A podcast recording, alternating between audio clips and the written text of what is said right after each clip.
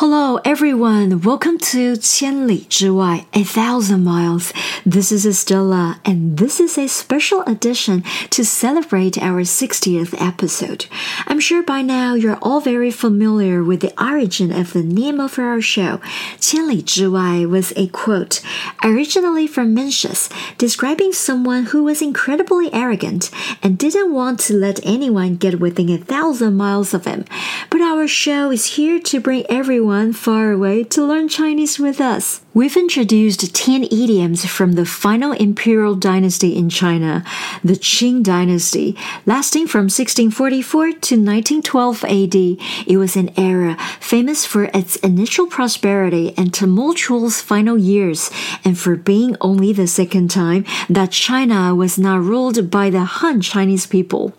The Qing dynasty was another momentous time in Chinese history, especially during the rule of the longest reigning Chinese emperor, Kangxi, who ruled for 61 years. He created the most extensive maps of China up to that time, crushed military threats, and additionally, his policies created an explosion in the exportation of goods, most notably cotton, silk, tea, and ceramics followed by Kangxi was his son Yongzheng, and then to his grandson Qianlong of the Qing dynasty. The Qing dynasty owed its prosperity to Kangxi, which continued until the initial years of the Qianlong period. Then the Qing dynasty had a steep downturn that eventually caused the whole empire to fall into chaos.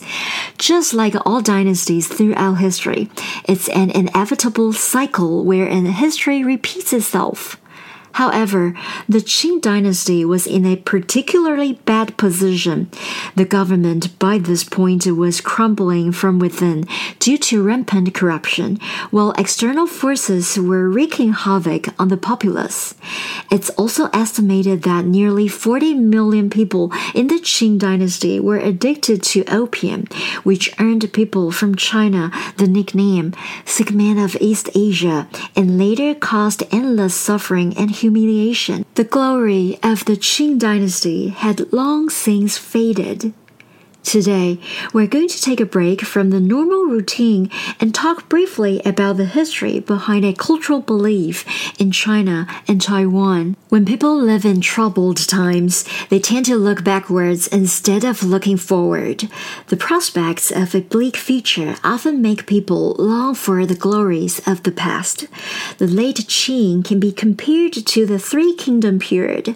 三国时期, it was a divided and chaotic era era where society was rife with conflicts and suffering. In such times, one who treats others with decency and dignity is a rarity, and thus idolized and even worshipped. Guan Yu was considered to be this type of figure who was both loyal and honest. He was wholly committed to those he served. If you haven't listened to any of our episodes from 三国时期, please go back to episodes 11 to 18, which highlight some of the epic stories of Chinese history. So, how did Guan Yu end up being deified as Guan Sheng Di Jun, also known as Guan Gong. Even today, you can go to Guansheng Dijun's temple to pray, ask questions, or have your fortunes by throwing divination blocks, which we call 擲筊. The divination blocks are made of wood and are shaped like half moons. They are always thrown as a pair, and the answer is interpreted based on the configuration of the blocks. A yes is indicated by one block facing up and the other facing down.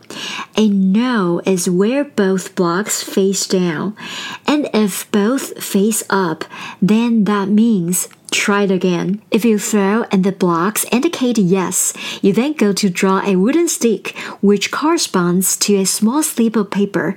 It is believed that the poem printed on it will hold the answer to your question. Perhaps even more frequently, people come to Guansheng Dijun to solve mysteries that can't be explained by science. Remember that we talked a lot about ghost, guai, or monster, yao guai related idioms and stories in many of the previous 10 episodes in the Qing dynasty? People believed that only the brave and fierce ancestors from ancient times were capable of protecting them from being hunted by those evil spirits. Guan Yu was seen as being a paragon of virtue and was thus promoted to the status of God of War. I personally went to communicate with Guan Sheng Dijun a few months back when I had sore throat that lasted an unusually long time even after testing negative for COVID and the flu. My lungs looked extremely healthy in the x-rays and the doctors didn't even see any indication of what was causing my throat to feel swollen.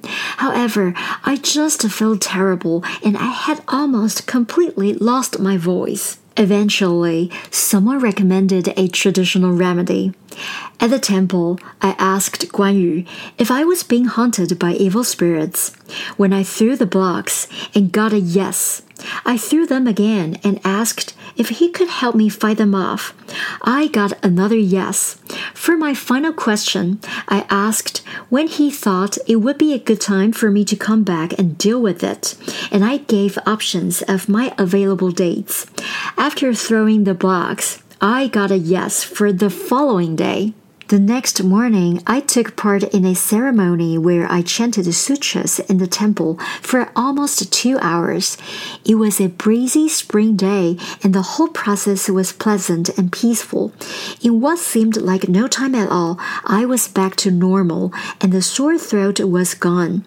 To be clear, I'm not promoting superstition over medicine or suggesting that praying to whichever god or gods you believe in is better than seeing a doctor when you get sick.